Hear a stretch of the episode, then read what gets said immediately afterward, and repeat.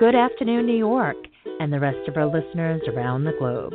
My name is June Stoyer, and I'm the host of the Organic View Radio Show. Our podcast is available on iTunes, Zune, and you can also visit our website at www.theorganicview.com. If you'd like to be on the show or would like to find out about sponsorship opportunities, please contact us at questions at theorganicview.com. Today's show is sponsored by Eden Foods, the most trusted name in certified organic clean food. When you shop online at EdenFoods.com, enter the coupon code ORGVIEW to receive 20% off any regularly priced items, excluding cases. For other promotional offers, please visit theorganicview.com's website. And don't forget to check out our contest section.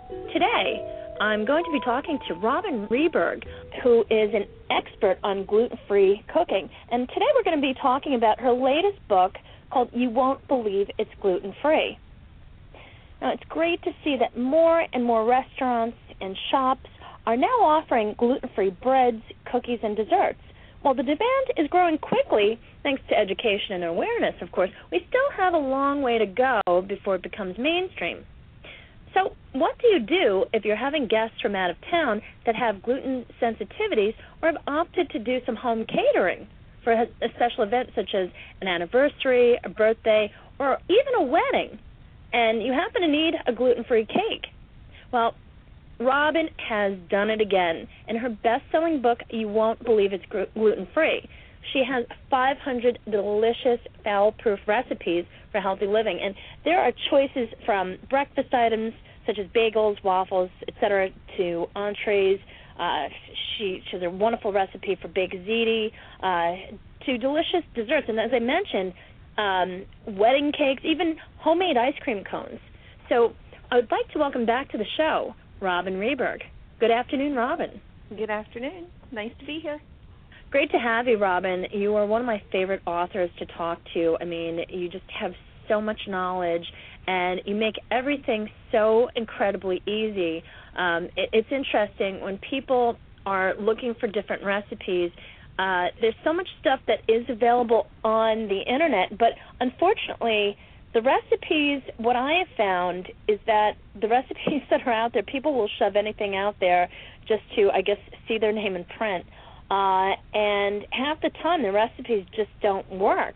And so that's why I like to uh, buy cook- cookbooks, especially from someone who has developed so many different recipes and has actually tested these recipes and you know has so much wonderful feedback about so many different types of uh, items that you can make. So that's one of the reasons that I just love every time I see one of your cookbooks, I know that whatever I'm going to make, uh, whatever the recipe is going to be, it's going to be a success. So thank you for that. No, my, my fun job.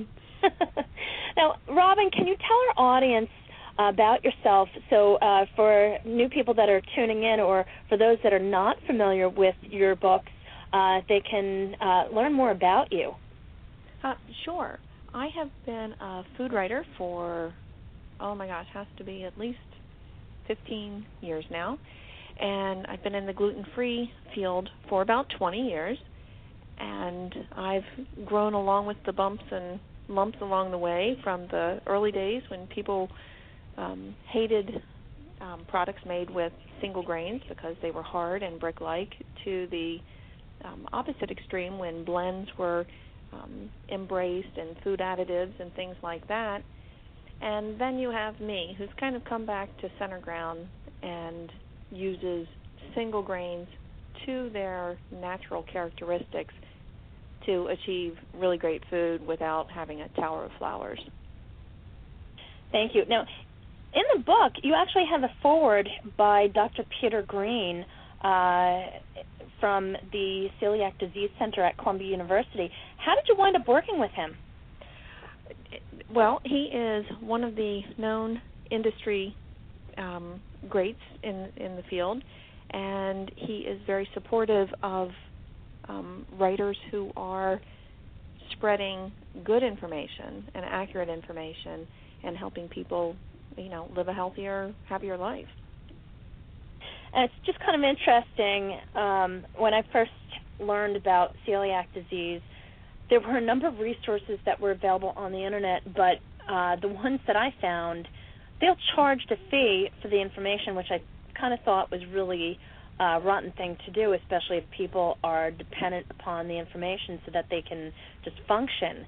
And um, I, all I thought to myself was, wow, you know, this this particular area of the culinary culinary world has such a long way to go, and you know, it has come a long way.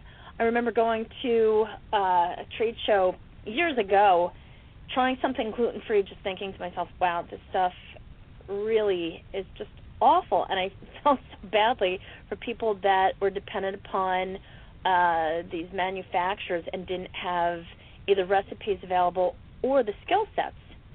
So, uh, if somebody is either learning to prepare foods that are gluten free or is uh, just trying to prepare for their own kitchen, for their own family, what are some of the basic things that they should have in stock at all times?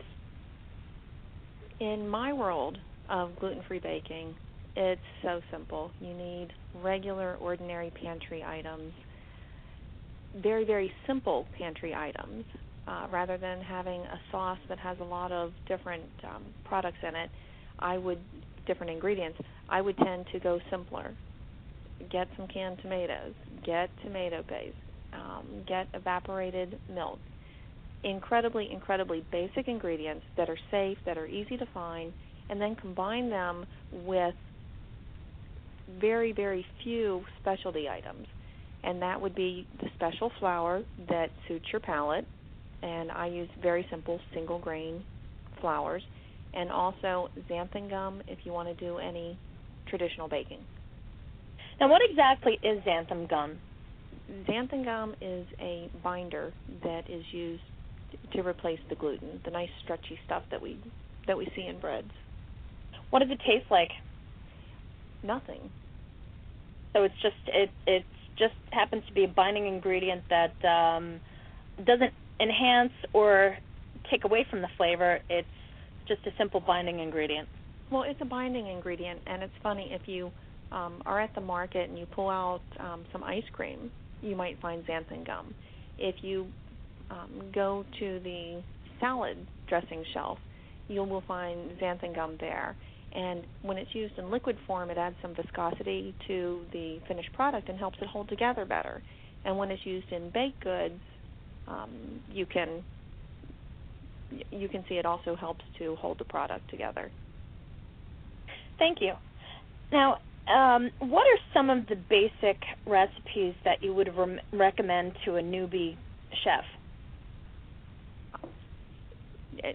well, if they're um, meeting an individual need for for just a couple of customers, I would keep it very very simple. But frankly, people who have celiac disease are probably tired of a plain piece of chicken and plain rice. You really can do so so much better. You can take a little butter and add a little onion, add a little lemon, and toss your rice in it, and suddenly you have a fabulous side dish. It's the same sort of thing with appetizers. You can have any appetizer you want. You just need to make sure you have dedicated oil and a dedicated pan. For example, if you wanted to make some really terrific fried calamari. And then on the far end of the spectrum, if you're doing cakes for people or wedding cakes for people, you just want to make sure you have exceptionally clean pans and a work environment where weed is not flying around, so it should be the first thing you make during a day and go ahead and make that special cake or special other treat for those people. Now, say if you're throwing an event at your home, which a lot of people are starting to do now because it's not only uh, more economical, but it's also more personal. Um, you, I, I think people really appreciate all the hard work and effort that goes into a, a home, uh, a home cooked spread than if they just simply had it catered. So um, I'm just curious if if say if you're having an event such as um, I don't know a birthday party or an anniversary or even a wedding, what are some of the appetizers that you would recommend uh, from your book that people could try? Um, a couple things. I would certainly go to the egg rolls. They are fun, delicious, and and filling. I would also do. Hmm, I would probably do some dips. I would do a a bean dip, very easy. You can do potato wedges. You can do crackers. Um, so many people think crackers are very hard to make, but actually, when you make gluten-free crackers, you you can literally pour them out onto a um, cookie sheet, baking pan, and bake them and cut them, and it's really not much trouble at all. If you're having, say, a wedding, like because uh, that that's something that's come up quite a bit. Say if you want to uh, have just something intimate and uh, you know not too crazy, what other hors d'oeuvres would you recommend that are easy to make, really appealing uh, to people who don't have these sensitivities, and are actually quite elegant? Hmm. I would probably go with like the steamed clams and mussels with garlic dipping butter. Just delicious, super easy. Um, I would probably also do the mini quiche. Again, not very difficult to make, but wonderful. Now, what about for our vegan friends? Any recommendations? Um, for our vegan friends, I would I would be tempted to go to some of the um, some of the spreads, like the garlic spread and the bean dips. What makes a really good spread, in your opinion? I mean, you you have so many recipes for different spreads and dips.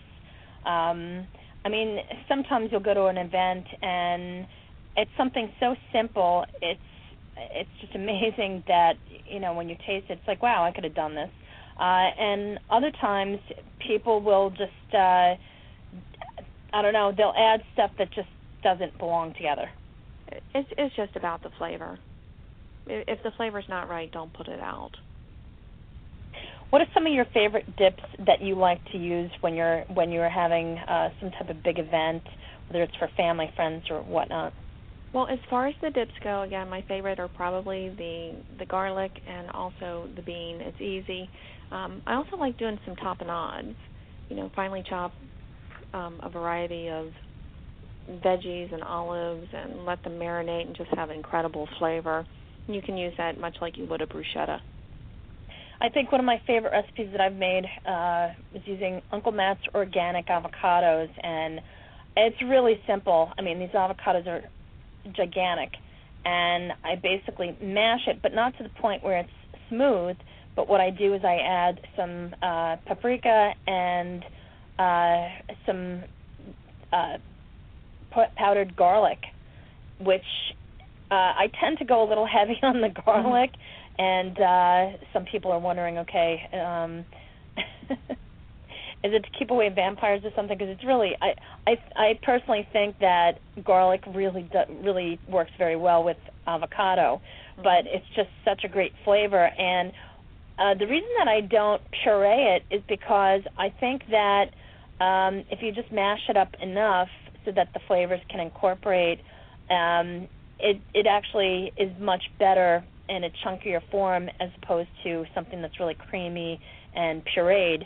I look at it this way. I've, I've joked around with some of my friends that are uh, more they're they're quite older than me, and I've told them that I'm in no rush to eat pureed food anytime too soon. So uh, you know, it's uh, I try to leave food in its natural form as much as possible. But uh, yeah, dips are always fantastic. Now, what alternatives or what would you recommend instead of using the typical potato chip or uh, obviously uh, pita chips unless they're gluten free? What are some great alternatives to the fattening type chips? Wow. I think you've caught me off guard on that. I mean, obviously you can pull out the veggies and chop them up and use those for um, to to carry the dip of the day. Well, have you have you come across anything that's a little bit more elegant that you think might be a little bit more interesting, especially at a party or something?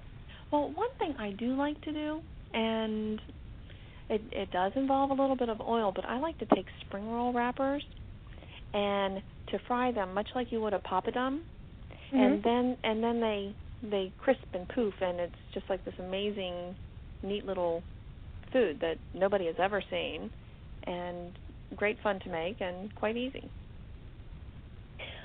One of the things that I've discovered, uh, basically because I like to eat them anyway, is plantain chips.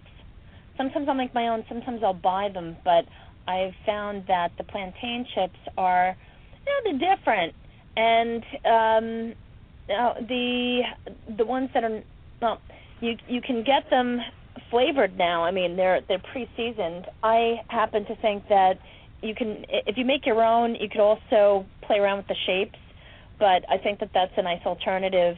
Um, and I don't know when it comes to different types of crackers.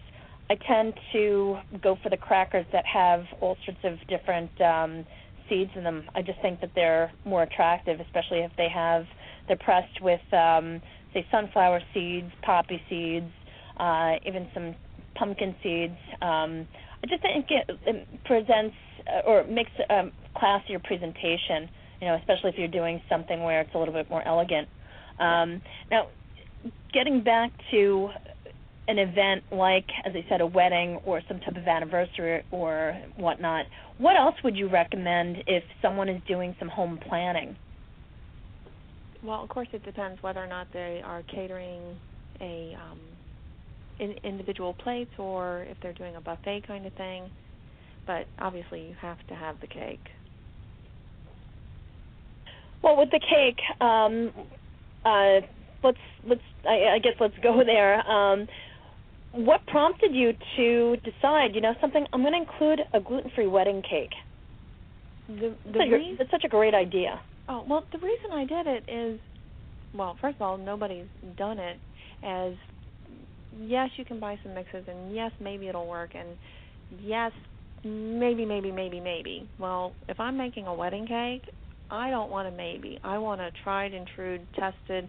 It will do what it's supposed to do. It will perform. It is not going to sink when it reaches the larger layers. And when I was writing this book, I put in the time. I put in the time and kept working with flours until I found one that was versatile enough where we could do it. Now, you have uh, you have a lot of cakes in here. This mm-hmm. is just fantastic. I like the whole concept of the potato-based carrot cake. How did you come up with that? When when I write, I take the foods that people love most, and I tend to walk through the grocery store, walk through a bakery. I, I literally will go to a bakery and order six or eight different items so that I can familiarize myself with the flavor and, and what a really good version of that should taste like. And that's that's where I start from. Now, if you look at some of the wedding cakes that are on the market, it's interesting. They have every type of flavored cake. I mean, you could actually use the carrot cake recipe as uh, a wedding cake. I mean, there, the list is just endless with the different types of varieties. So, say if you did want to opt to turn your carrot cake recipe into a wedding cake, what could you do to just kind of spruce it up so that it would be a little bit more elegant? Well, I I think of course the way a cake is iced is just going to make it or or not. I have in this book a number of um I think I call it a mock buttercream and it is just smooth and wonderful and it's not too sweet and it's it's a very very elegant icing as opposed to a traditional sugary sweet whatever and you know even if you're not a quote baker you know put on some pretty flowers put on a few little candied whatevers and do some simple piping and it's just going to be great. Thank you. Now, uh, as I'm going through the different cake recipes, you have a wonderful recipe for pound cake, uh, lemon poppy seed uh, pound cake. And I mean, what I love about your recipes is you offer the options rice based, corn based, potato based. Um, if you were going to use the uh, the lemon poppy seed pound cake recipe, which one do you think would be more suitable for something like a wedding? because I'd, I'd like to elaborate a little bit because I know that we've had a lot of people ask questions about different options, especially for weddings. I mean, Valentine's Day is coming up, and there are a lot of people who like to get married or who want to get married on Valentine's Day because it just seems to be extremely romantic. And uh, let's face it, especially with the economy being what it is, um, if you can cut corners, and especially if you could do something where it's a classy and elegant reception, and then spend the money on either the ring or the honeymoon, you know, more people are going for that. Right. With the with the recipe, I mean, which which recipe or which style do you think is more suitable for a more elegant affair?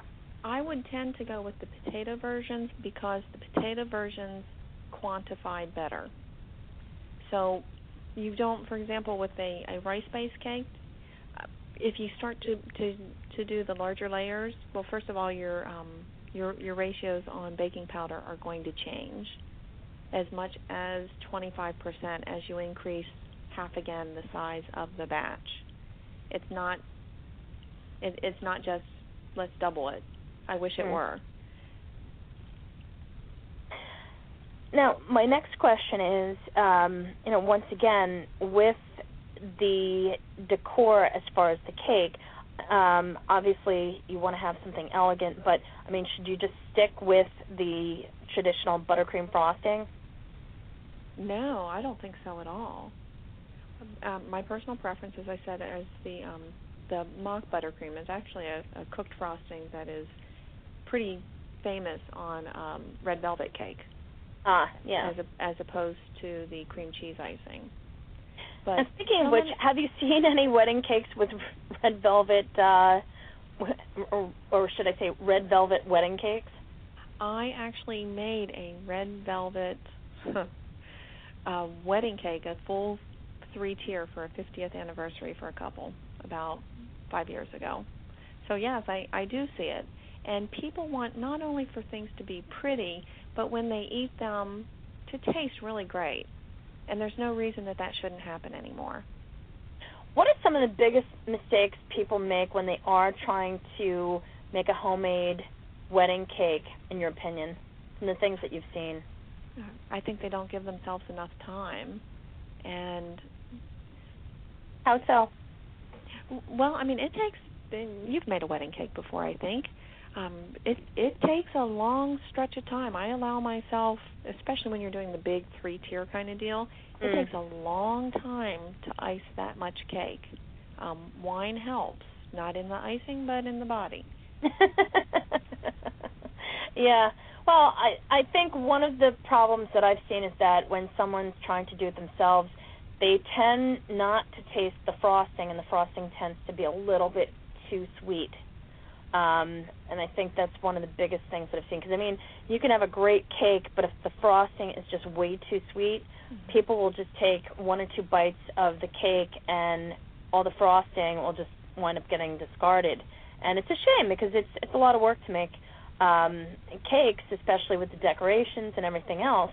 Uh, so I have often felt that um, if you just taste the frosting, uh, and if it's just a little bit too sweet, um, you know, perhaps you either might want to remake the recipe or try something different. You know. Well, the other thing with making a frosting or an especially traditional icing where it's butter and sugar or whatever fat and and the confectioners or powdered sugar, the the biggest problem is you don't beat it long enough, and you will get that sugary. Um, I don't want to say gritty because it's not quite gritty, but you'll get that sugary sweetness that is just offensive that that you were talking about. Mm. And very often you just need to beat it longer and beat it until that is gone. Thank you. Now let's let's go from weddings to other types of events, uh, and a very popular um, event is actually kids' birthday parties. Uh, it's not very easy for parents who have children with food sensitivities to take them out. I mean, as many restaurants and markets have different gluten-free type of products out there, not every restaurant uh, in every location does accommodate people with those needs. Um, and so people are opting to still, you know, try to do what they can at home. So if you have a child's birthday, what would you recommend for a cake, or should they make cupcakes? What would you recommend? Well, any of the recipes in this book, you certainly can, you know, pour pour the batter into, uh, you know, muffin cups and and make cupcakes. It's it's easy and it's fun and it's easy for the kids. I would Well- also suggest maybe making ice cream cones and going that route. And you actually have a recipe for a gluten-free uh, ice cream cone in there. Now, could you use that recipe and actually um, make kind of a, a multi-layered ice cream cake using the waffle cones? I have not tried baking one of my cones after it has been made, and it is made the the recipe for the ice cream cones is uh, done on a stovetop in this book. What I would suggest though is making an ice cream cake. Make a and I think I have um, instructions in this book as well for that. But you take your layers, you soften up some ice cream, you put that between the layers, or even split the layers if you like. Throw it back into the freezer. Put the next um, layer of cake on top, and then when it's all set up nice and hard again, pull it back out. Put some frosting on it, and you're as good as Baskin Robbins. Thank you, Roben. now, aside from cupcakes, I mean, um, I think one of the nice things about cupcakes is that you know how many cupcakes you're going to need according to how many um, guests you expect to have, and usually the kids the kids go crazy over cupcakes. It just doesn't make any sense. You give them a piece of cake, they usually take a small bite, and they'll say, "I don't want any more," and then it goes out in the garbage. But cupcakes, they tend to actually eat. It, it, it's almost like it's a little mini, miniature cake designed specifically for them. Um, do you have any fun suggestions that you could do as far as the decor of the actual cupcake? I I like to make animals and you know just get a little crazy. You can make clowns. You can just What do you make them out of? Um, I would take gumdrops, roll some gumdrops flat, and you can turn them into ears. You can take some licorice. You got to watch which kind you buy for gluten free. Um, just check the candy packages and make sure the ingredient list is safe. It's it's kind of like doing a um, gingerbread house, except it's a cupcake. Mm. Um, so basically, take the licorice and the gumdrops and make a clown out of that. Well, you can make a clown, you can make a teddy bear, you could make um, most any animal. So if you have a, a cat theme, you know, put on the whiskers to look like a cat and cut the gumdrop once it's rolled flat into pointy ears. So you want some pink, um, some pink gumdrops for that. Really, a little imagination would go a long way. Do you have any diagrams of any of the um, the suggestions on your blog? I don't, but that would be a great idea, wouldn't it? I'll yes, put it on it my would. list. I'll put it on my list. I promise. okay. Where do you get some of your, I, I guess, your funkier baking equipment? I mean, do you have any particular places that you like to get your stuff from, or do you just typically go to the restaurant supply um, uh, type uh, outlets? I prefer for my um, baking tins. I like to go to the commercial restaurant supply house just because you can buy the large aluminum ones. I tend to buy the Wilton wedding cake pans, but you can get those at most craft stores now. And It's amazing. The craft stores really have a lot of those types of products, as well as even the molds for uh, making your own chocolate. They they do. As a matter of fact, I just got some for the Christmas holiday. They also tend to have the um, the cardboards. They also tend to have the the pillars and things like that for when you're um, making wedding cakes. And by the way, straws work really great for supports between layers. Are they strong enough? Absolutely, super easy to use and plenty strong. Interesting. I, I mean, not wouldn't not to elevate a cake, but to simply place your layers on top. Interesting. Um, that's al- always uh, interesting to see what other people use. Uh, now, what about any to just get any type of funky candy or anything like that, do you have any favorite places? I I don't. I tend to use very simple ingredients because I mean, you know, if you're doing a party, you know, by the time you buy the wine for the parents and you're making the cake for the kids, it's I I tend to always have budget in mind when when I'm working.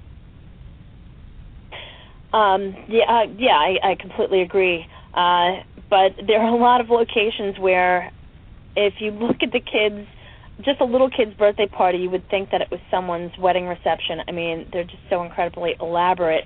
Um, and I found yeah. that there are so many really cool websites that have really neat baking supplies. Um, everything from different, like, say, if you want to make um, lollipops, they have the different style sticks to different type of uh, colored candies that um, are completely edible that are that you can use to decorate um, whether it's cupcakes, cakes, what have you. I mean, um, it's there's just so much stuff out there. It, it's fantastic. Uh, the restaurant supply stores, I happen to love shopping in them, but it's it's dangerous. I mean, you go in there and you could just get lost um, there's also the baking supply stores. Um, most larger cities have have them. We have one in our small city that's near here, and and when you go in, you're just going to see all kinds of decor items. Yeah, that's that's an excellent tip. And Roben, Valentine's Day is approaching. If you wanted to make something gluten-free, say a special dinner, what would you recommend? Oh, a gluten-free special dinner oh, you know, it is coming up, and uh, a lot of people have anniversaries, and whatnot. But you know, they it's they want something that's just intimate, just for two people. Uh, what would you recommend as far as appetizer, entree, and dessert?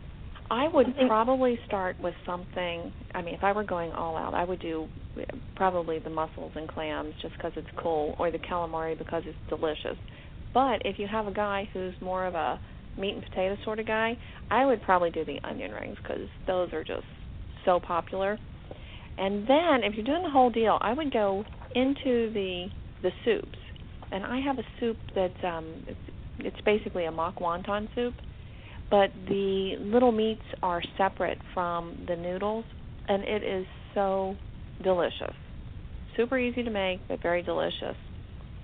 And now it's kind of interesting that you mentioned wontons because uh, January is uh, the beginning of January is Chinese New Year, and what's interesting is that most Americans don't realize that the Chinese food that is that we buy here is actually an American invention. Mm-hmm. Um, when you go to China, the food is so much better. it's just delicious, but. uh uh, you have a recipe for um, fortune cookies, which I thought was kind of cool.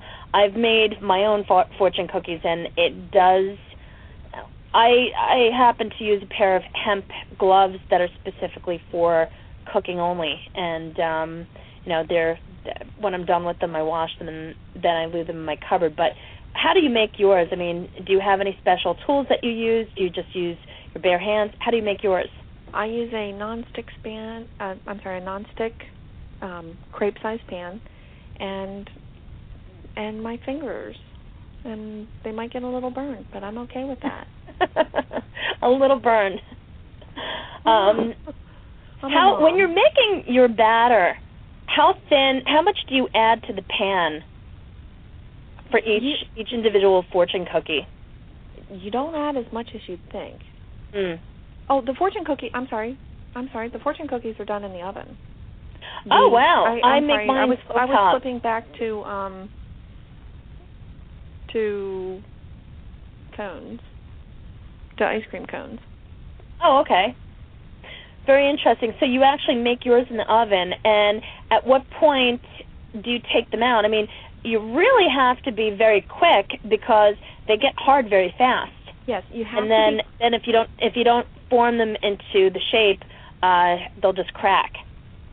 Yeah. What I suggest is in the recipes is that you you do one as a test, and it is the learning one, because, like you say, you have to be fast. So when you're making yours, how many do you make it? How many do you pop in the oven at a time? Do you do it two by two, or do you do a whole bunch of them? I do like four to six, but I fold fast. Gotcha. Um, do you have any suggestions for people that are just learning how to make for- fortune cookies? I mean, did you start off with any type of a paper um, cutout just to practice on, or what did you use, or did you just kind of wing it? Uh, no, I wing it. And, and you know what? You have to when when you're baking something new that you haven't done before, expect some failure. And failure's great because it's how you how you learn with this. And it's it's going to be a fun thing. I mean, and it's not that hard to fold a fortune cookie. You fold it mostly in half, and then you bring the two points together. Yeah, the first time that I made fortune cookies, I, I think I went through about five or six recipes um, until I found one that I could work with, and then I made it. I I kind of amended it so that I could do it on the stove top, which for me just it seemed to be the better option, only because of the fact that the baking method, while it's probably a lot healthier than uh, frying anything in peanut oil, mm-hmm. uh, the baking method just I felt it just took so incredibly long, and whenever I tried to do four to six fortune cookies at a time, I always wound up screwing them up. Mm-hmm. And it was just hard to just get one dozen of fortune cookies. It was just such a challenge. And then I just opted for the stovetop method, where it just seemed to be a lot faster. Um, but uh, the other problem that I had was with my fortune. Um, what what do you use when you write your fortunes? I use um, printing paper, uh, like like you would put into your home computer. Just well, regular paper. What do you what do you what type of uh, ink do you use to print the fortunes out? Like when you're writing out the fortunes, what do you use? I just use a ballpoint pen. I would not use a gel pen, and I would not use a sharpie. Thank you. And uh, my last question is, where do you get your fortunes from? I don't. I just make them. okay, fair enough. So getting back to the the dinner. Mm-hmm. Okay, so you could start well, actually you would end the dinner with the fortune cookie. That might be a nice idea for Valentine's Day, especially uh uh if it's a marriage proposal or just something really sweet or you know, use your imagination. Um but uh, getting back to the entrees, what are some really nice entrees that are gluten free that people can make uh, specifically for an intimate dinner? Okay, one entree that is just really, really pretty, and there's a picture of it in this book, is the shrimp with fresh vegetables. It has pea pods and broccoli and yeah, just all kinds of whatever fresh vegetables you can find. It's it's bright, it's beautiful. You put some chopsticks in there. You might get a few little special dishes. You make some great jasmine rice would be perfect with it. That would be one of my absolute go-tos. What's another appetizer? Say if you have somebody that is not a big fan of fish. An appetizer for someone who's not a fan of fish. Let me take a look. Hmm. Well, it wouldn't be fancy though. I would tend to do um prob- probably something like wings. I would do the crab egg rolls. Those are really very very nice and they're they're light and they're special. Mm. I guess uh, depending upon who you're cooking for, um, you know, uh, I I tend to like to do a little bit more exotic um, type mm-hmm. recipes, especially if it's for a very special occasion. Um, I think that uh, instead of preparing, say, um, a gnocchi for the main entree, mm-hmm. to perhaps serve that as an appetizer, only just a small amount, because it it can be very heavy and yeah. depending upon the type of uh, sauce that you use, can also um, lend itself to the whole the whole concept of what the meal is about. Now, moving to the entree, what are some of your favorite entrees that you've created specifically for an intimate type setting? So so many of my foods could just parlay from regular into that. I mean, a, a beautiful steak made well with some special potatoes can be wonderful. I tend to cater towards uh, whatever my guy wants, frankly. Um, crab cakes. I gotta tell you, crab cakes can be beautiful if you uh, take the recipe. I wonder if I put the second recipe in here. But if you take the the crab cakes and instead of doing the regular Cajun or Old Bay sort of flavor, which I totally love, but you can take them and instead do a lemon undertone with them is just astoundingly good. Mm. Um, and what if you wanted to make something for someone who's really kind of, uh, you know, watching their weight? They're looking for something that is healthy, but you know, not too salty because there, uh, you know, people are always concerned about adding too much salt into their diet, and they're always looking to incorporate more vegetables. Do you have anything along those lines that you would recommend? Well, I always like to do steamed salmon. It's very easy. Um, the the book does have a number of fish recipes, which are pretty pretty hard to mess up. And then of course you can always do the Cornish hens and things like that because they're they're done in the oven and you know very very low fat. Thank you. Um, with the rest, with, with the actual entrees, do you have any um, vegetarian-friendly recipes that you might want to recommend? I have not gone very far into the vegetarian in this book. Okay. Um, I mean, I mean, you'll find some of my sauces and some of my, um, you know. I like your beef and broccoli and recipe, and what I would do is I would omit the beef and I would just add firm tofu in its place because I mean the sauce itself is really what makes the difference. Absolutely correct. How long did it take you to come up with that that particular sauce uh, recipe for the sauce? It doesn't usually take long once I have my mind set on it, and it's often inspired by whatever restaurant I've gone to. Now, the actual book itself, you have hundreds of recipes in here. How long did it take you to write this whole book? It took over a year to write the whole book, and the last nine months, with my deadline looming, was a marathon. I spent a marathon of time in my kitchen. Thank you. And uh, Roben, uh, the last thing that I wanted to ask you is um, in regards to just some favorite foods that um, you like to bake over the, the course of the winter months. Uh, do would you mention some of your favorite recipes from this particular book that when people taste it, the response is, you know, they can't believe that it's gluten free. Okay, one of one. It, it's it's funny. I just got an email about um, this recipe today, and that is the spicy roadside chicken. I mean, we all have barbecue chicken in the summer, and and it's great, and it's you know it's it it, it just feels like you're going to get fat eating barbecued chicken with all the sauce and stuff. But this is spicy and delicious and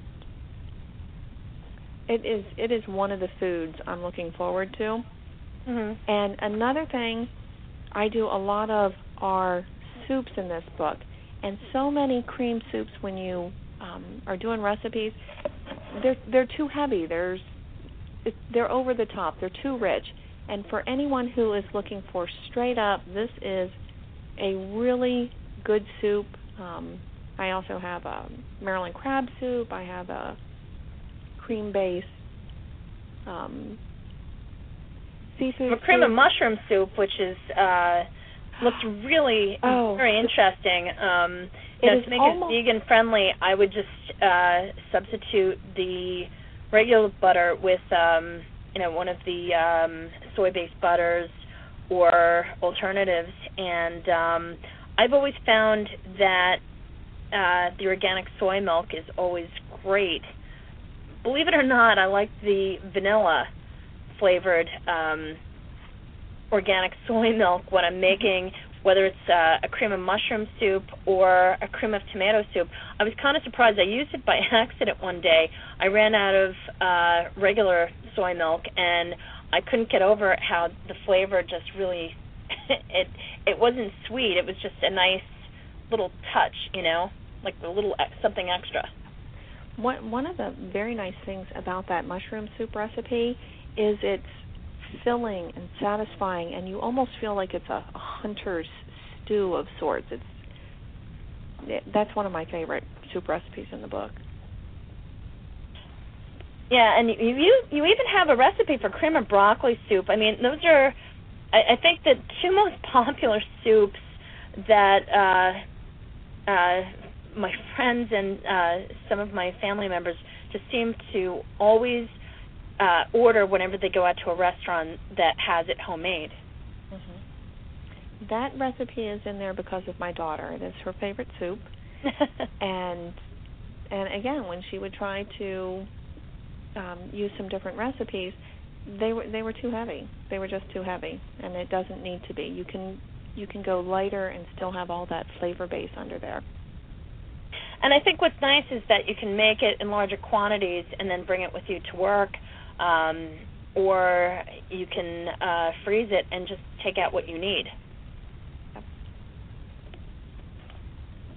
You know, um, but uh, yeah, the recipes that that you have in here for all these soups, just wonderful, wonderful soup recipes. I mean, you know, once again, this time of the year, especially here in the Northeast, it is getting uh, colder and the temperature is dropping as winter really sinks its teeth into the season.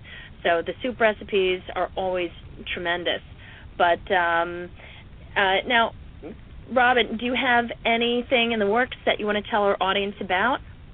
I do, and I can't give out too many details yet, but it's going to not be diet specific for gluten free. It's going to be mainstream, and it is going to be featuring whole grains. And Excellent. I, I and wait. Roben, can you give our audience your website and tell our audience about some of your other books? I mean, you have so many books that are just fantastic. Um, my website is Roben R O B E N Ryberg R Y B E R G dot com, and on there you will find a recipe from each of my my books, including um, the Gluten Free Kitchen, which was my very first work and has some amazing biscuits in it. The Ultimate Gluten Free Cookie Book, which got rave reviews this winter over the holiday season. I'm delighted to say yeah, you had so many wonderful cookie recipes in there. And then I also have gluten free in five minutes. So if you're looking for, you know, frankly that that little special cake that just serves two people, that would be a great a great book. Thank you so much. And Roben, can you just give our audience your website one more time? Sure. It's Roben R O B E N Ryberg R Y B E R G dot com. And um, how can people connect with you on Facebook? They can look for me uh, again, Roben Ryberg, and just do a search, and I will pop up there. Thank you so much, Roben. It has been wonderful having you on the show again today to talk about this latest wonderful book. You won't believe it's gluten free. It's just chock filled with so many incredible recipes and uh, you know congratulations this is just such a lovely book and i think by all means i'm a big fan of of yours as you know and for the folks out there that um, are looking for some inspiration as far as different um, events that are coming up or uh, if you are looking to cater your own wedding, I mean, this is the book to have. Uh, so, Roben, you know, thanks again for coming back on the show. It's been great having you. Well, thanks for having me. I always love to talk food. thank you. And thank you so much, folks, for tuning in. This has been June Stoyer with the Organic View Radio Show. Have a great afternoon.